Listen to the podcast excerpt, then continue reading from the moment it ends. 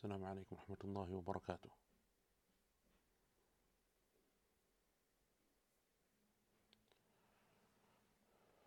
uh, Can someone just give me please a mic test while I begin? Just make sure the sound's okay. بسم الله الرحمن الرحيم الحمد لله رب العالمين والعاقبة للمتقين ولا عدوان إلا على الظالمين وأشهد أن لا إله إلا الله وحده لا شريك له إله الأولين والآخرين وأشهد أن نبينا محمدا عبده ورسوله المصطفى الأمين اللهم صل وسلم وبارك على عبدك ورسولك محمد وعلى آله وصحبه أجمعين أما بعد Welcome to the, another lesson of QP Year 6 and inshallah ta'ala today we're going to begin with our first uh, the tafsir of our first surah for uh, QP Year 6 which will be Surah Al-Buruj so the last couple of weeks uh, we've done a special on the life and the biography of Sheikh Muhammad al-Amin al-Shinqiti rahimahullah ta'ala as well as his tafsir a brief overview of his methodology and his tafsir Adwa al-Bayan fi idah al-Quran bil-Quran and um, I hope that inshallah ta'ala everyone found it useful, beneficial, that you benefited from uh, being introduced to another major work of tafsir from the books of tafsir that we often refer to and quote and mention and read from in our tafsir or in our tafsir lessons. And if there's any questions, I, I don't think there were any questions last week other than the ones that we answered in class. But if anyone has any questions concerning the Sheikh himself or concerning his tafsir, uh, please uh, let me know. Please ask. Uh, it's something that we all benefit from. And if it's something I know, inshallah ta'ala, I can help. And if it's something which we don't know or I don't know, something which we can look into and research. Because often when it comes to the methodologies, especially the methodologies of these scholars in their books, uh, many of the scholars, especially like the, the earlier scholars in more classical times, would write a very brief introduction to their tafsir and sometimes hardly any introduction at all. Or sometimes the introduction is literally a few paragraphs. And so the methodology of an alim in terms of his tafsir, for example, and it's the same even in the major books of hadith, like what's the methodology of Bukhari in his Sahih, and Imam Muslim in his Sahih, and other Imams of the Sunnah, because they it wasn't common at that time for them to write uh, long introductions or sometimes even introductions at all. So uh, one of the ways that we look at these methodologies and and and, and uh, deduce their methodologies is by reading through the book and by noticing things. And I don't mean personally me, but other scholars who go through these books and they notice things and they extract things and they realize, okay, this is what, what's likely to be the case because uh, because al Imam uh, the so and so so and so this Imam, this is something which he does often in his book. And so that's why Ibn Hajar rahimahullah ta'ala, for example, when he explained Sahih Bukhari, something which he does, the scholars who went through a Tirmidhi, for example, Sahih Muslim, they did the same. And they extracted a methodology that you will find. So, for example, Imam Nawawi mentions points of methodology that he considered to be the methodology of Imam Muslim, because Imam Muslim didn't really mention his methodology. And so he noticed the methodology just based on reading uh, a great deal and obviously studying those books and explaining them. And he obviously wrote a, a, major explanation of Sahih Muslim. So, to give an example of this, like one of the things, for example, from the Sunan of Imam Tirmidhi or the Jami' of Imam Tirmidhi, and Imam Tirmidhi often uh, will give a chapter heading and he will say Bab such and such and such. Right? He will give a chapter heading, chapter of such and such. And then after mentioning a number of narrations, he will say Babum min or Bab. He will just say the word Bab, chapter, without giving any heading. And what the scholars found after reading and studying and going through that book multiple times, and different scholars notice this, is that often when he just says Bab, it means that this is a sub chapter of the previous chapter, and that's why he doesn't give it a heading. Now that's something which Imam al-Tirmidhi himself didn't mention, didn't say that that's what I'm going to do, but it's just something which scholars noticed after reading and reading, and reading that these hadith in these, in, when he just says bab, they're linked to the major uh, heading or the, the, the previous major heading of that of that chapter, and now he's just added another bab because maybe there's a different issue that's being discussed here or a different angle that's being referred to in those hadith that he's going to gather under this new chapter heading. So these are things that people find over time. And so likewise with the tafsir books, and especially the older, more classical ones, uh, it is very common that we don't actually know the methodology of the Imam or his methodology is mentioned by himself in a very brief way, in a very, uh, very brief way. And so it's something which then the scholars, just by doing what we call istiqra, istiqra means that you just read the whole thing over and over and you notice patterns and then you deduce those patterns. And that's something which only obviously it's not something which anyone and everyone is able to do or has the ability to do But that's why we are unfortunate in our in our religion to have major imams who and, and scholars who went to these books of the imams of the Salaf and they read through them and they studied them and they explained them and they wrote commentaries on them. And so they are the ones who often mention these points and benefits that we have. So I, I personally think it's always beneficial and good to go through these books and, and read their read these uh, you know the commentaries on them and so on. Obviously, Adwa ul Bayan is slightly different because it's a more contemporary book. No one's really studied it in that way or written of it in that way. But maybe in a, in a 50 years, 100 years, people have written, by the way, on, on the methodology of Sheikh Muhammad al Amin. I think there's been there's been some PhDs uh, and maybe some master's theses that have been done on this topic. But as time goes on, you will find that more and more people, because it is a tafsir that people read and use and benefit from, that they're likely to, to write more upon it. And this is the way that Allah Azza wa blesses those scholars and the way that Allah subhanahu wa ta'ala puts barakah in their legacy and in their work and what they did. That Allah Azza causes people after them to continue to read and benefit and, and expand upon what they wrote. And so if you look at, for example, Sahih Bukhari, how many of the Imams of Islam wrote commentaries on Bukhari or summarized Sahih Bukhari or wrote full explanations of Sahih Bukhari. That's a sign, inshallah ta'ala, that Allah Azza loves the Imam and loves what they put forward for, for the Muslims and for Islam. And there are many such examples. And so the scholars have always done this, and it has always been a methodology from the methodologies of seeking knowledge and learning and benefiting. And that is because we don't have this thing of just reinventing the wheel for the sake of reinventing the wheel. But someone's done something like Bukhari. No one came after Bukhari and Muslim and said, I'm going to do a better Sahih or another Sahih. Scholars came and did something like the Mustadrak Al Hakim, which he considered to be hadith that met their condition, but they didn't really uh, add into the Sahihain. But scholars agreed with him and scholars disagreed with him. Uh, that came afterwards as well. That's why Imam al-Dhahabi did his uh, his own take on the Mustadrak al Hakim and whether he uh, met those conditions himself or not. And so these are always attempts by the scholars, but it points out or it points to something which is an important principle of methodology in seeking knowledge and learning. So, inshallah ta'ala, today and uh, for the next number of weeks here on in, inshallah ta'ala, we will be doing the tafsir of Surah Al Buruj. And Surah Al Buruj is the 85th chapter of the Quran. So, uh, as we usually do, for those of you that are new, what we often do in our tafsir for the surahs is we begin with the introduction that normally comprises of the names by which the surah is known, where it was revealed in terms of it being Makki or Madani, number of verses uh, in the surah, uh, also, uh, for example, um, uh, any virtues, if there are virtues that have been related in the surah or the surah has been mentioned in a hadith in one way or another, we'll mention some of those things as well and then we go into the tafsir of the actual verses.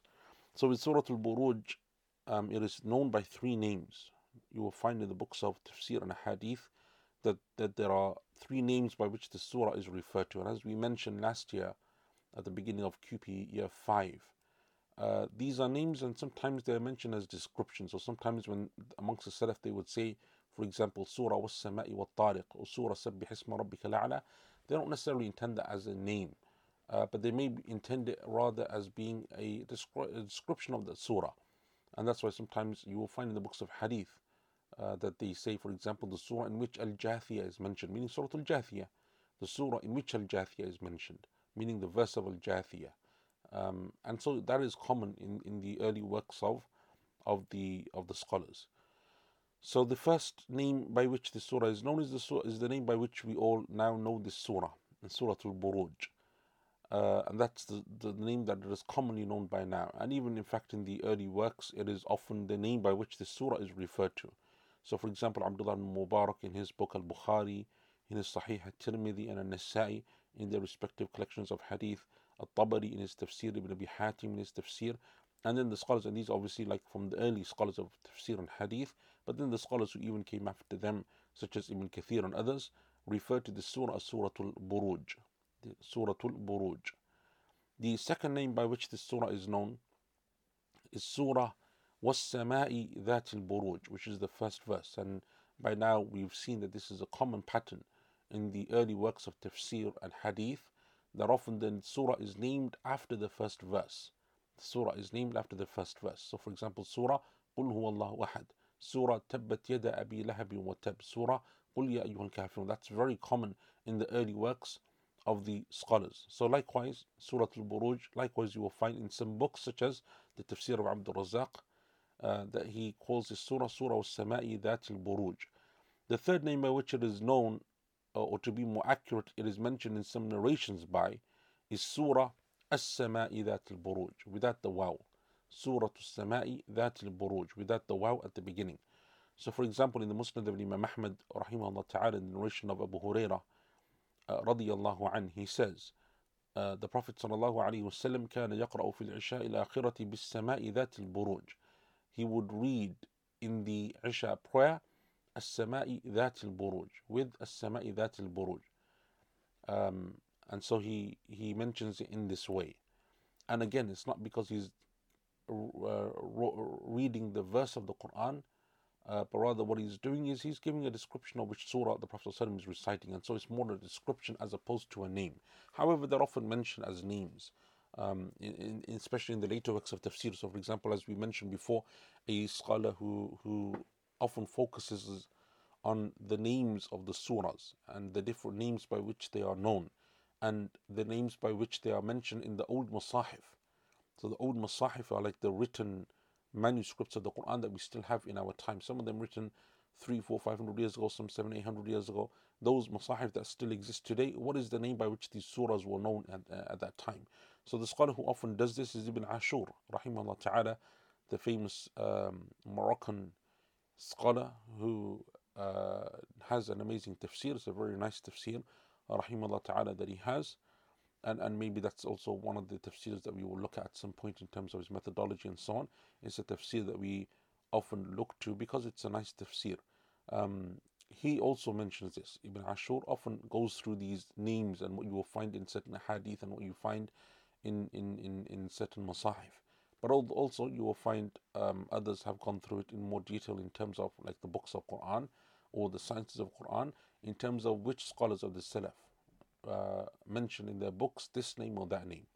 So some of it's found by Ibn Ashur and some of it's found in other than Ibn Ashur's tafsir. But anyway, that's one narration, which is the narration of Abu Hurairah in the Musnad of Imam Ahmad. And there is, sec- is a second narration also in the Musnad of Imam Ahmad and also on the authority of Abu Hurairah radiallahu an And with the slightly different wording. So it's the same uh, it's the same hadith but with the slightly different wording and that is that the Prophet ﷺ commanded people to recite in the Isha prayer bis-samawat with the surahs of sama. As-samawat is the plural of as-sama. And so the surahs that have as-sama, which are السماء ذات البروج السماء والطارق uh, إذا السماء انفطرت maybe all of these surahs that begin with as-samawat and we know that the Prophet ﷺ in the Isha prayer would usually as is mentioned in some narrations usually read surahs the length of which is the Awsatul Mufassal. And we said the Mufassal surahs are the last surahs beginning from Qaf onwards until Nas, and they're divided into three. From Qaf until the beginning of the 30th juz, these are known as the long Mufassal. And these long Mufassals are the ones that he would normally recite from in the Fajr prayer. For the Isha prayer, he would read the middle Mufassal. The middle Mufassal starts from the first surah of the 30th juz, Surah Al-Naba, all the way up to the end of Surah Al-Layl, meaning just before Surah Al-Duha. And then in the Maghrib prayer, he would recite from the Qisar al-Mufassal, which is from Surah Al-Duha until Surah An-Nas. And so these are the surahs that he would often refer to, and many of them, or a number of them, begin with As-Sama. And that's why Abu Hurairah says that he would command people to read the Samawat, meaning the surahs that begin with Allah Azza wa taking an oath by the heavens or by the sky. So these are the three names by which the surah is known Surah al Buruj, Surah was Sama'i That al Buruj, and Surah al-Samai That al Buruj. In terms of its revelation, Surah al Buruj, whether it is Makki or Madani, then it is by ijma', uh, a, Mad, a, a Makki surah, by ijma', by consensus of the scholars of tafsir, it is a Makki surah. So, all of the scholars of tafsir, uh, whichever one you go to, whichever book you go to, will mention that it is a, a Makki surah. And we know from experience now, having gone through a number of these surahs, that there are surahs that are Mekki, bila khilaf, they're Mekki and there's no difference of opinion. Surahs that are Madani and there's no difference of opinion. And then surahs that are Mekki, but then there's some differences of opinion, or Madani and some differences of opinion. Either difference of opinion as to whether it was revealed in one place or the other, or differences of opinion because certain verses are considered to be outside of that place of revelation. So this is Mekki, but these surahs seem to be Madani, or this is Madani, but those surahs are Mekki and so on, or those verses are Mekki, and usually it's the other way around. It's normally the Mekki surahs that have some Madani in them. That's the norm, and Allah knows best.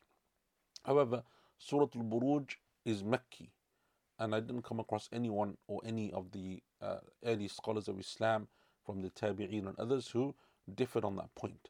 And that's why whether you go to Tafsir al-Baghawi or Ibn Kathir or Ibn al-Jawzi, all of these tafsir, you will find that they all say that it is a Makki surah. And further than this, you will find others who actually state that there's no difference of opinion in that it is Makki. Ibn Atiyah, for example, rahimahullah said, وهي مكية بإجماع من المتأولين لا خلاف في ذلك.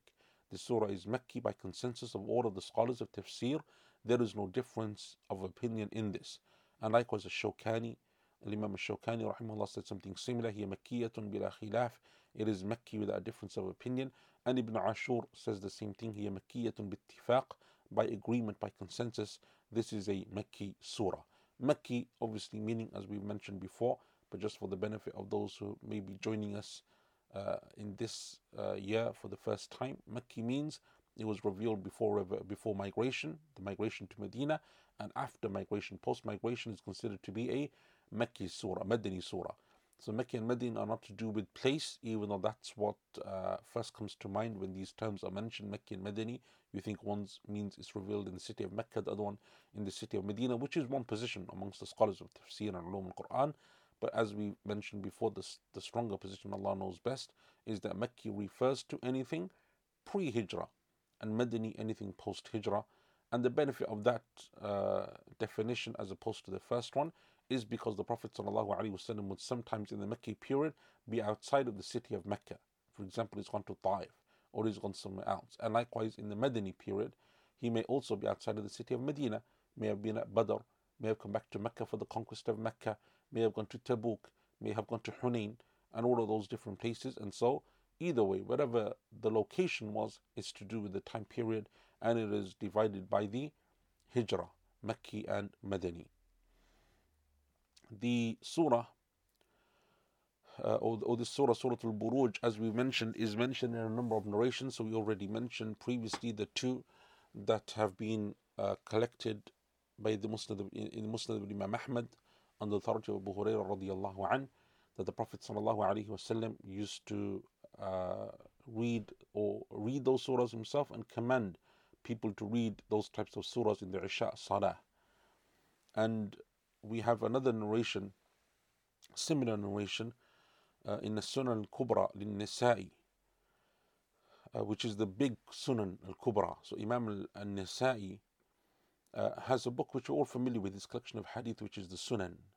And this Sunan is often known as Sunan al Mujtaba or a Sunan al Sughra. It's known as al Mujtaba and al Sughra, which means the smaller Sunan or the chosen, selected Sunan. Because Imam, Imam Nasai actually wrote a much larger book much bigger than the Sunan that we're all familiar with, which is part of the six major collections of Hadith. He has a big Sunan, which is called a Sunan al Kubra. And from that Sunan al Kubra, he then chose and selected what he would put into his Sunan al Sughra or his al Mujtaba. And that's the one we're familiar with, which is the smaller one. And small, when we say small, it still has like three, four thousand narrations, so it's not very small. But compared to the bigger one, it's smaller. In his, so this is a narration from his Al Kubra, from the bigger sunan as opposed to the smaller one. الإمام النسائي says أخبرنا عمرو بن علي قال أخبرنا عبد الرحمن قال حدثنا حماد بن سلمة عن سماك عن جابر بن سمرة أن النبي صلى الله عليه وسلم كان يقرأ في الظهر والعصر بالسماء ذات البروج والسماء والطارق ونحوهما. The hadith is the hadith of Jabir ibn Samurah that the Prophet sallallahu alaihi wasallam would recite in the Dhuhr and Asr prayers with surahs like السماء ذات البروج and والسماء والطارق similar types of surahs in length. And that's in accordance, therefore, with the other narrations. As we said, the Prophet ﷺ used to recite the small mufassal for Maghrib, the long mufassal for Fajr, and the, in some narrations, for the other prayers, the middle mufassal. So some of them name Isha, and some of them say the other prayers, which should then include not only Isha, but also, as this narration says, Dhuhr and Asr. And so there is, uh, you know, those those narrations don't necessarily contradict one another. If anything, they mention to us the length of his salah for Dhuhr and Asr as well. Because obviously for the louder prayers it's easier to know what the, what the Prophet ﷺ was reciting, what length his recitation was, uh, how many verses he was reciting. But this is now with a silent prayer. And so they also would say that these are the types or the lengths of surahs that he would recite for Dhuhr and for Asr. And one of the things that you find, and we may have touched upon this before, I don't remember now, but you will often find in the time of the Prophet ﷺ and in the early time, the time, the generation of the companions and so on, uh, you will often find that they used to uh, denote as their times or they would measure the length of things according to the Quran. And that's something which was amazing. So, obviously, before they had clocks and timepieces and everything else, they would measure things by the Quran. So, people, for example, as is mentioned in the books of history, when people, if people wanted to travel at night, they would say, When shall we meet? And they would say, When you hear the Qur'an reciting, when you hear the people, meaning standing for Qiyamul Layl.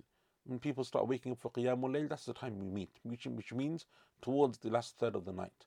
And so they would measure things like this. And there's numerous hadith like this as well, where one of the companions asked, uh, I think Anas radiallahu anhu asked Ubay ibn Ka'ab or one of the other companions who once made iftar with the Prophet sallallahu alaihi wasallam. Also, sorry, had suhoor with the Prophet sallallahu alaihi wasallam when he was fasting, and he said, "How much was the time between the two, between your suhoor and between the adhan of fajr?" And he said something like it was like 30 verses or 40 verses or 50 verses, and so they would give what's the average time it would take a person to recite 40, 50 verses? You know, five minutes, 10 minutes, something like this. Meaning the Prophet would delay his suhoor. So often we have suhoor, you know, sometimes an hour before Fajr. Like half an hour, 45 minutes, most people are done with their suhoor and then just waiting. The sunnah, as is mentioned in numerous hadith, is that he would make the akhir of his suhoor. The Prophet would make his suhoor right at the end, toward just before Fajr time. That is the sunnah. And so the uh, the companions asked, How would you measure that time between his eating and between the Adhan and Fajr?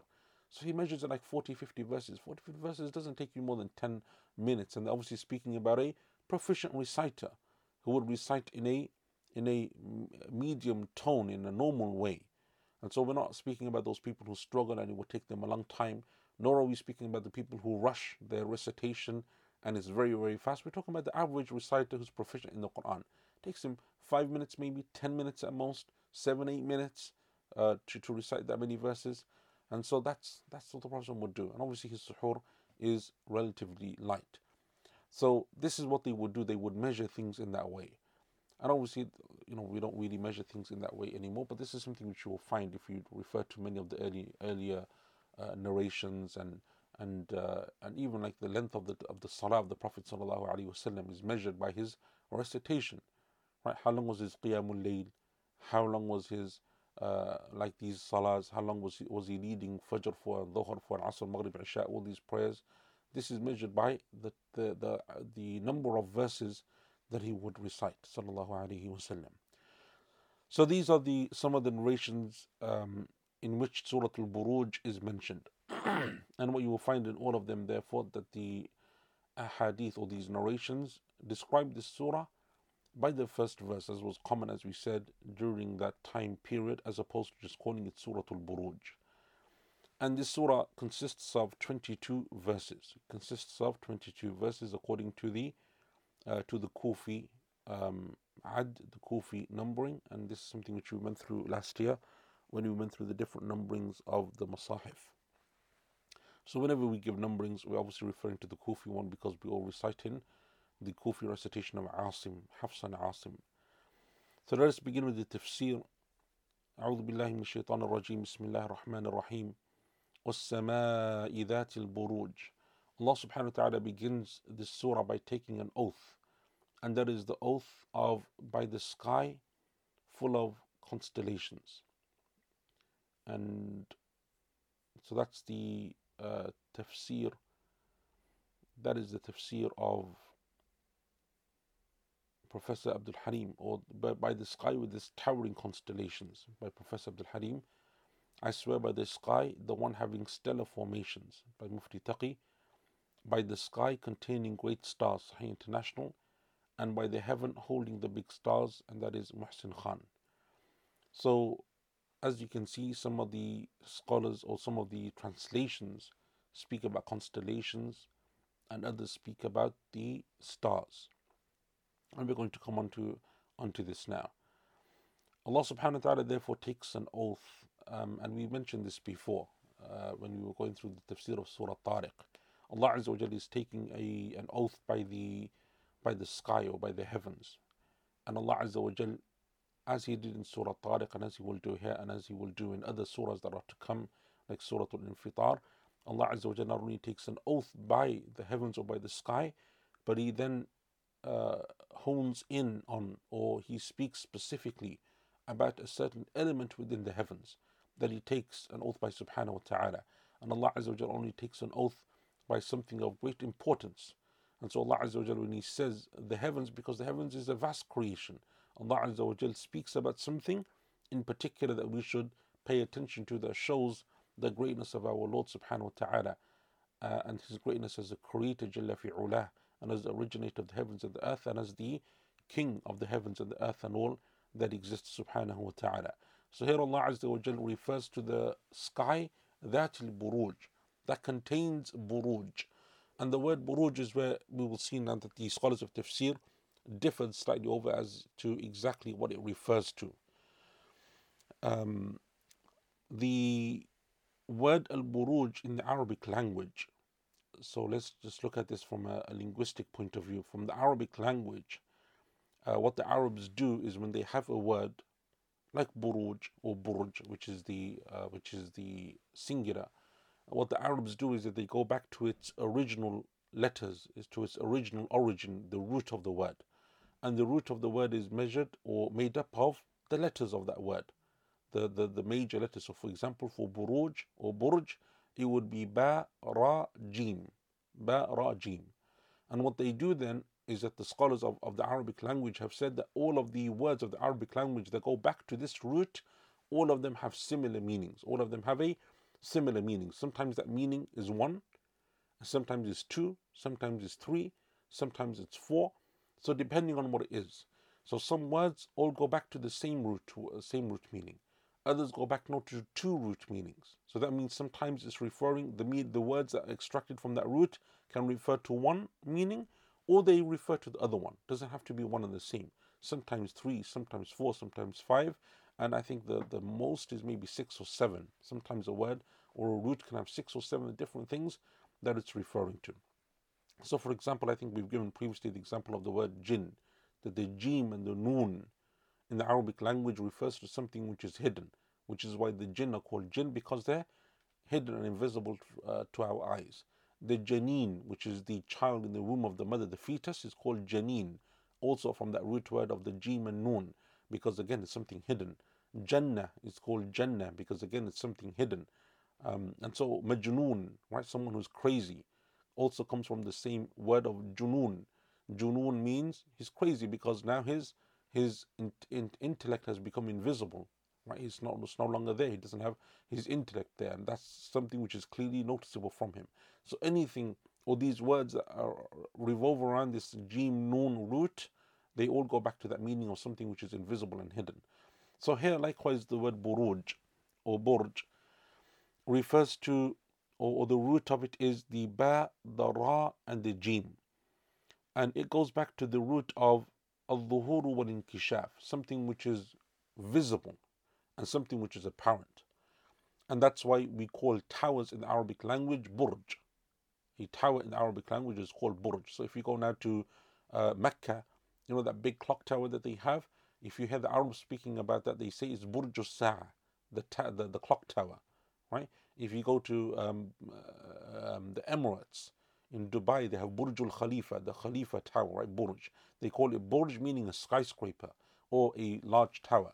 And so the Arabs call it burj because it's something which is apparent, it's big, it's manifest, it's not something which is hidden or missed very easily. And similar to it in the Arabic language is anything then that comes around that meaning of the word and that's why a, um, a, a woman who goes out and is not dressed appropriately, meaning she doesn't have a hijab and a jilbab and, and so on. In Arabic, it's called tabarruj, tabarruj, because she's coming out in a way that openly manifests her beauty and shows off her beauty.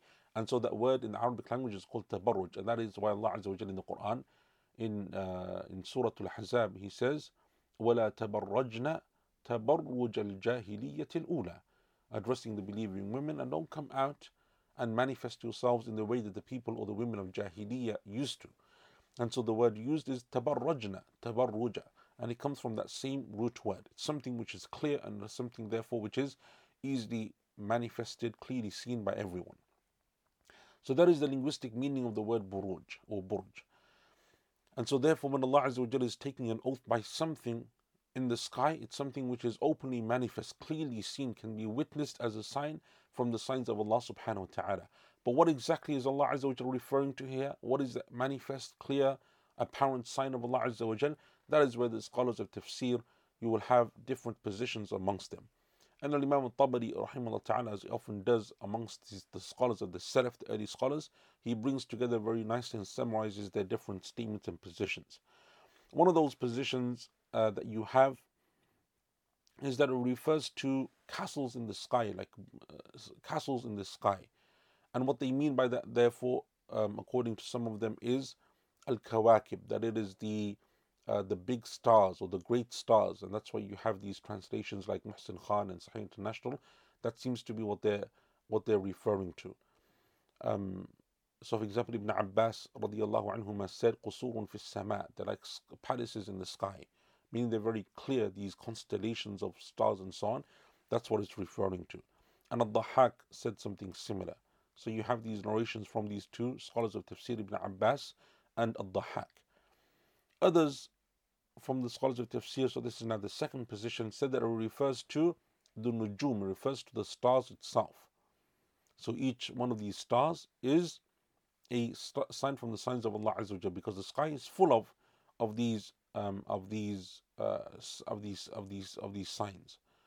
So, for example, Mujahid rahimahullah ta'ala said he said it is a nujum, and Ibn Abi Najih said the same thing, and Qatada said the same thing that the buruj are the stars of the sky. That's what it refers to. And the third position that you will find amongst the early scholars that Imam Tabari mentions anyway is that it's referring to the uh, the dust particles and the uh, uh, and the other things that you find in the sky. That's that's what he says was the position, the third position that you will find, and he attributes it to a scholar by the name of Sufyan ibn Hussein. Sufyan ibn Hussein, that he said that it's referring to the particles that you find, the dust particles and everything else that you find within the sky.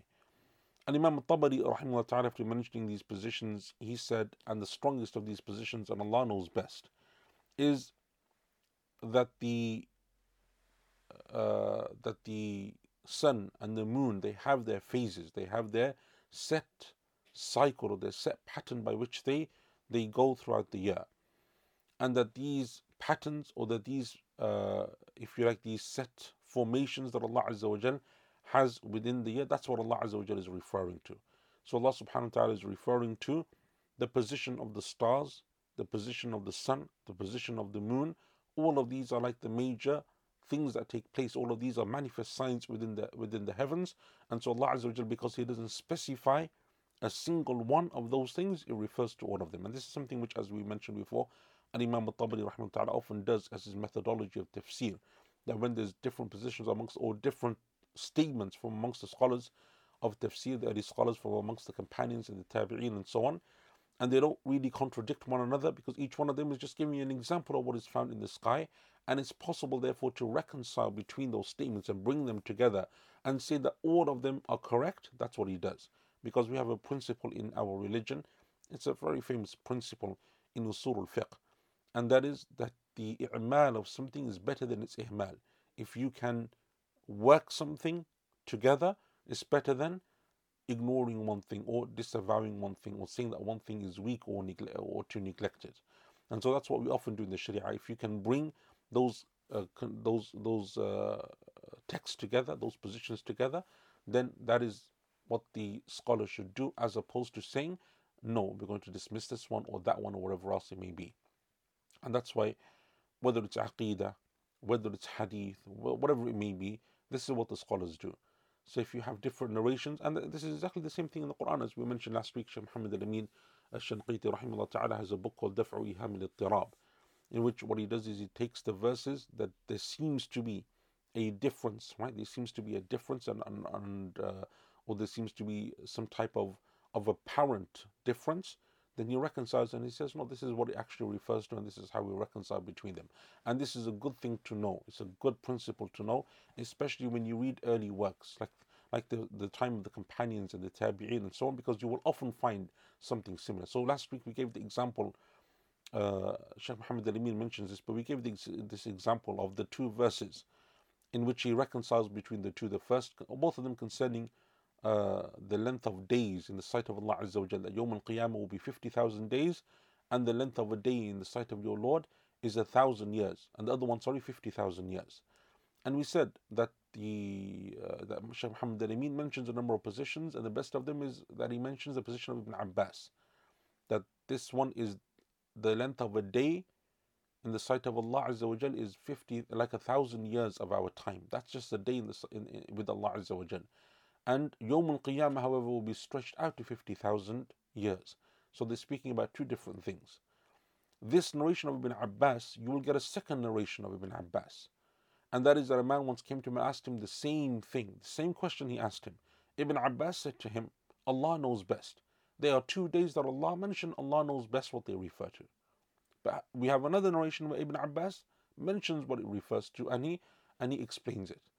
So if someone comes now and says, "Oh, actually, we're only going to take the first one," Ibn Abbas said he didn't know, so this one therefore is weak, or therefore it's wrong, or therefore someone you know made a mistake in terms of his narration, or someone comes and says, "No, no, this one's the correct one," where he actually reconciles that one is wrong or weak, and both of them are narrated by people that are known and trustworthy narrators. A better way would be to reconcile and to say, for example, that Ibn Abbas was asked this question on numerous occasions. Maybe that one time when he said Allah knows best, the person who's asking this question wasn't a student of knowledge, wasn't someone who who would be able to understand this nuance, and he didn't want to open up the door of him going into something which causes him problems. So he said, simply said to him, "It's enough for you to believe in what Allah says. You don't need to worry about what it actually means." And that's something which you will find often that the early scholars did. If they found someone that this is going to be a problem for them to understand, they don't have that level of knowledge where they can start grasping these issues, they would just say, look, don't worry about it. You just read the Quran and believe in this. You don't need to go any any in, in any more detail. But then someone comes and asks the same question. No, he's a student of knowledge. He wants to learn. He wants to learn tafsir. He, he wants to ask and so on. And so Mujahid, rahimahullah, as we've said before, said in some narrations three times that I went through the whole Quran with Ibn Abbas, stopping him at every verse, asking concerning it. Which shows that Ibn Abbas had knowledge concerning every verse of the Quran.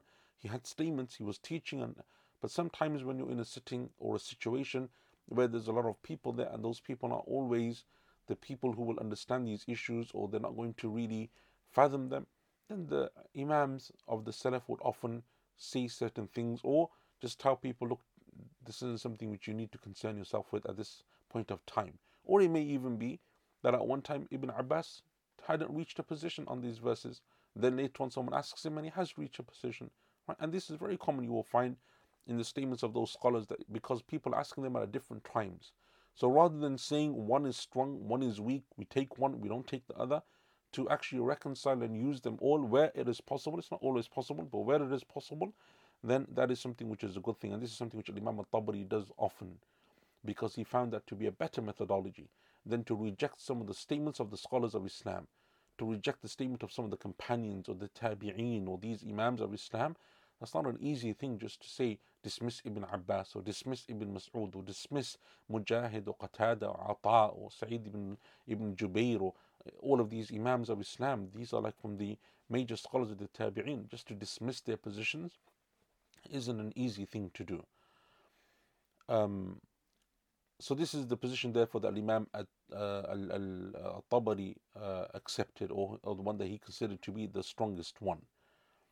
Um, Imam al-Qurtubi rahimahullah ta'ala, he, and this is something which you will find uh, also in a number of the books of tafsir, he says that what they refer to these buruj is the buruj then which became uh, very well known that that is taken from like Greek philosophy and, and wherever it's taken from, which are the signs of the zodiac, because the signs of the zodiac, each one is referring to the constellation of stars and the you know the kind of like image it kind of makes, like these are clear manifest uh, images or, or, signs or outlines that people can see in the sky. And so they base it upon that. Each one is for a month, right? Each one is for a month according to the moon and so on. Uh, and those like 12 are known and, and they're mentioned in the books of like of, of like al-Qurtubi and others even though it's not something which we which we believe in in terms of the horoscope part of it, right? The horoscope part of it is that these things then determine your character, they determine your fate, they determine your your luck, they determine all that's like that's like just shirk and, and whatever it is. We don't accept that. But you will find the names mentioned in the books of tafsir. And so when they mention these names in the books of tafsir, they're not referring to the horoscope because most people only think of that side of it, the astrology, uh, the, the sorry, the horoscope side of it, and that's what they believe in and that's what they take. No, that's not what he's referring to. He's referring to Imam al-Qurtubi and those imams that mention this, that these are things that are accepted amongst astronomers and so on, that they have these types of, that these they go through these types of, of stages, the uh, the stages of, of of these stars and so on, and the passing of the moon and what have you, and so they they mention it just for that name or just for that reason. And and they're you know they're, they're this the, the ones that everyone I think is familiar with Aries and Taurus and Gemini and Cancer and Leo Virgo Libra Scorpio Sagittarius uh, Capricornus Aquarius and Pisces. And each one of them is obviously then uh, given a, uh, a a symbol to match those names because these names are I think Greek names or whatever they are Latin names and so you have for example in Arabic they're taken actually from the symbols as opposed to the uh, Greek or Latin names. So, for example, in Arabic, Al Qurtubi says, وهي الحمل والثور والجوزاء والسرطان والأسد والسنبلة والميزان والعقرب والقوس والجدي والدلو والحوت. Right, which basically is referring to the symbols, which is the ram, the bull, the twins, the crab, the lion, the lion, the virgin, the balance, the scorpion, the archer, the goat, the water bearer, and the fish. So these are what he's referring to. And so Again, those are clear signs from the signs of Allah Azza wa the constellation of the stars, as we said, as some of the scholars uh, have mentioned of tafsir and so on. These are from the signs of Allah Azza wa but don't become confused between the two. The horoscope thing is shirk and it's it's haram and it's a type of kufr and it is fortune telling or what have you. They're referring to just simply the fact that this is something which you see from the signs that you see in the sky, and it's possible that there is, and it is from the signs of the sky. Um, Ibn Kathir rahimahullah ta'ala said that it refers to the major stars. The major stars meaning the stars like the North Star and the Big Star and those stars that everyone is uh, can can see and knows and so on. And that's what um, that's what you will find in some of the translations as we mentioned. Uh, some of the scholars say, or some of the translators say that as well. Al Imam Ibn Al Qayyim, rahimahullah ta'ala, he said, وَالسَّمَاءِ ذَاتِ الْبُرُوجِ The sky or the oath that Allah Azza takes by the sky and the buruj is the different stages of the passing of the sun and the moon. And it's also been mentioned that it is the stars, or it is also mentioned as the constellations and the different signs or symbols that you find in the in the sky. He says, and all of these are from the signs of Allah Azza wa and all of them point to His oneness Subhanahu wa Taala because the heavens, all of it is made up, or the heavens is made up of many different things. It's made up of the of the stars, made up of this of the sun, made up of the moon, made up of all the clouds. All of these things are signs within the the the heavens and the sky. And so he says that all of these, therefore, everything that you find therein is from the signs that Allah Azza wa Jal that point to Allah Azza wa Jal's existence, point to His His right to be worshipped alone, point to His lordship, point to his creator, uh, his, him being the creator subhanahu wa ta'ala, point to his ability, his power, jalla fi'ula. And so likewise Ibn Qayyim therefore, like Imam al-Tabari, rather than choosing one point or another, he says, no, all of these actually fall into what it is that we want to refer to. That is because, as we said in the Arabic language, al-buruj refers to something which is an apparent sign, something which can be clearly seen and is visible and so the stages of the moon and the phases of the sun and the constellations of the stars and so on, these are from the clear signs that Allah Azza has placed within the heavens. In verse number two, then Allah subhanahu wa ta'ala says, وَالْيَوْمِ الْمَوْعُودِ And by the promised day,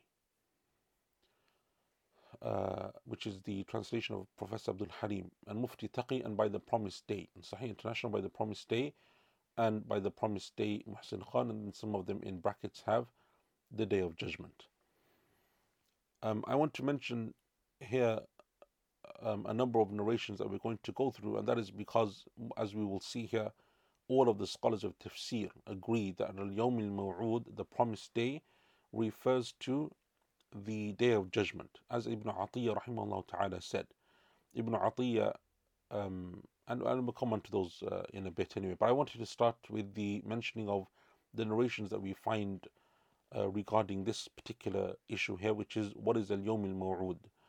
And Imam al-Tirmidhi rahimahullah ta'ala narrates in his in his jam in his collection of hadith حدثنا عبد بن حميد قال حدثنا روح بن عبادة وعبد عبيد الله بن موسى موسى بن عبيدة أن أيوب بن خالد عبد الله بن رافع عن أبي هريرة أنه قال قال رسول الله صلى الله عليه وسلم اليوم الموعود يوم القيامة In the hadith of Abu Hurairah radiallahu anhu, the Tirmidhi, he said that the Yawm al-Maw'ud is the day of judgment.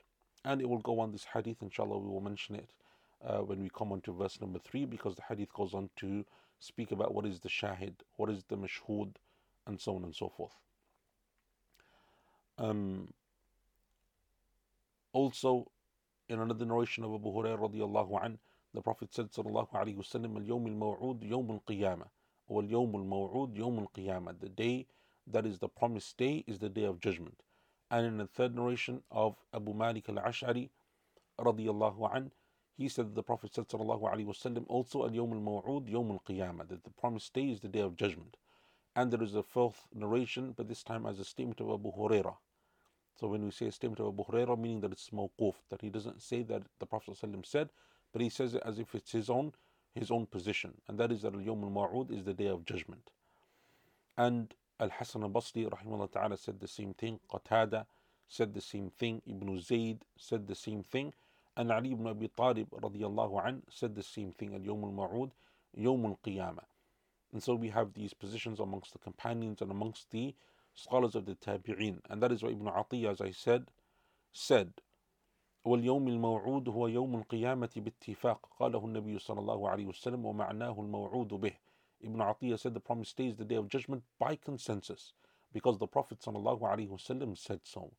And that's something which you will find, therefore, amongst the companions and others, that if it's something which you clearly have the Prophet ﷺ giving its tafsir, then there's no need for the companions to come up with their own tafsir, or the tabi'een to come up with their own tafsir, or the scholars who came after them to come up with their own tafsir. They just simply take because it's a definitive statement. The Prophet wasn't just giving an example or speaking about a story because you have statements of the Prophet where he's speaking about a story, and so the scholars will say, Oh, but that's referring to this verse. Or he mentioned within that, and if you wish, then recite. And so it's mentioned as part of the tafsir. But this, no, this is a statement here. He said, This day is the day of judgment. Doesn't leave any scope for interpretation or any scope for much else. And so, therefore, that's what Ibn Atiyah says, what he, what he says.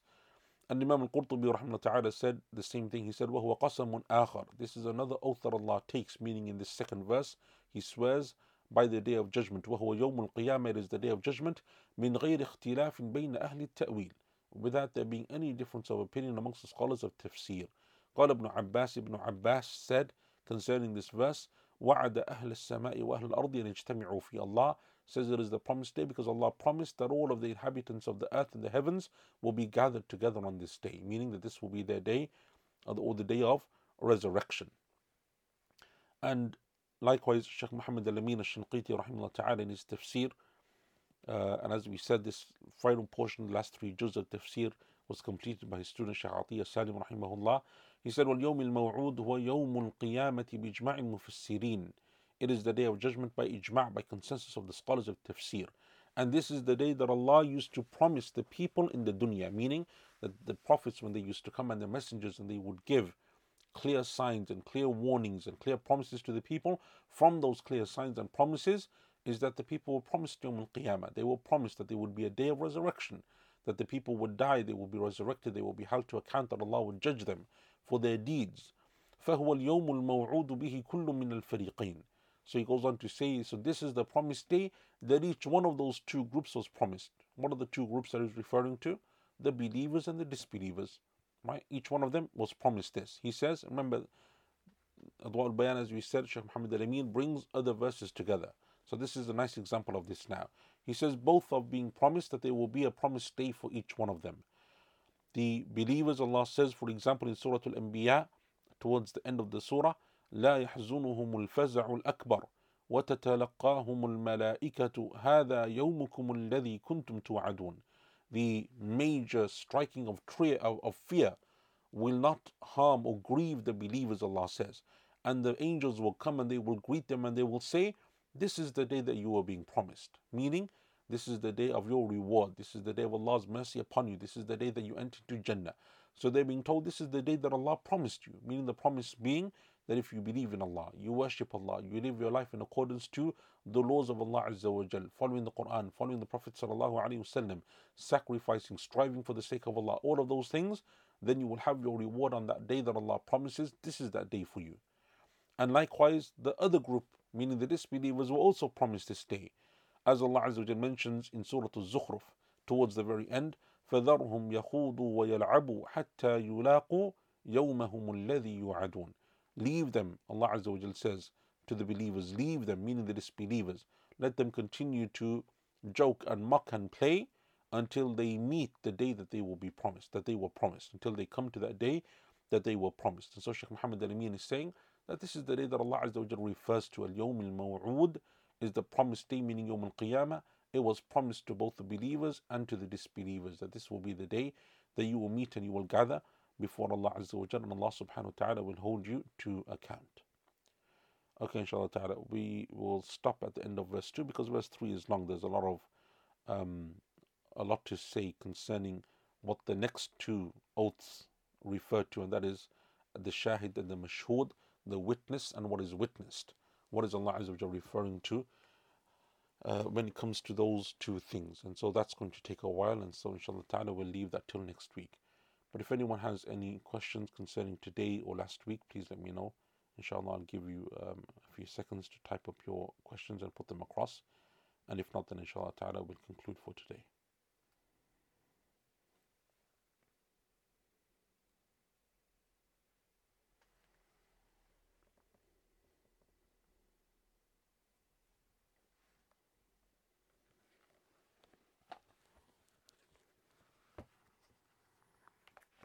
Um, also, by the way, just before I forget, um, in two weeks' time, so I think most of you know that I do a program at my local masjid in Birmingham called Al Isnad. And Al Isnad is a, um, a once a month for a weekend. We gather together at my local masjid and it's, it's broadcast online as well. And we go through a, um, a book or two where we finish the whole book in a weekend, like we do a full day Saturday, Sunday. And we go through some classical works on different topics this uh, next course, which will be in about two weeks' time, um, the exact dates I think is the first weekend of October, or the second weekend of October, rather, the 6th, 7th of October, or 7th, 8th of October, inshallah ta'ala. We have our next class or our next course, which will be on two books. The first of them is an introduction to the principles of tafsir by Ibn Taymiyyah. It's an amazing book. Uh, Ibn Taymiyyah is, um, you know, as you know, one of the great Imams of Islam. But he has some very nice books, and from his books that he did is he wrote an introduction to the principles of tafsir in terms of how tafsir should be done according to the way of the Salaf. And that's something which obviously we strive to do here to go through very classical tafsir. How did the companions, the tabi'in, those early scholars, how do they approach tafsir? How do they understand tafsir? That's something which Ibn Taymiyyah discusses, and it's a you know it's not a very long book either. And the second book which we will do is the poem of a Zamzami in the Quranic sciences. So this is something which we did as a special for QP.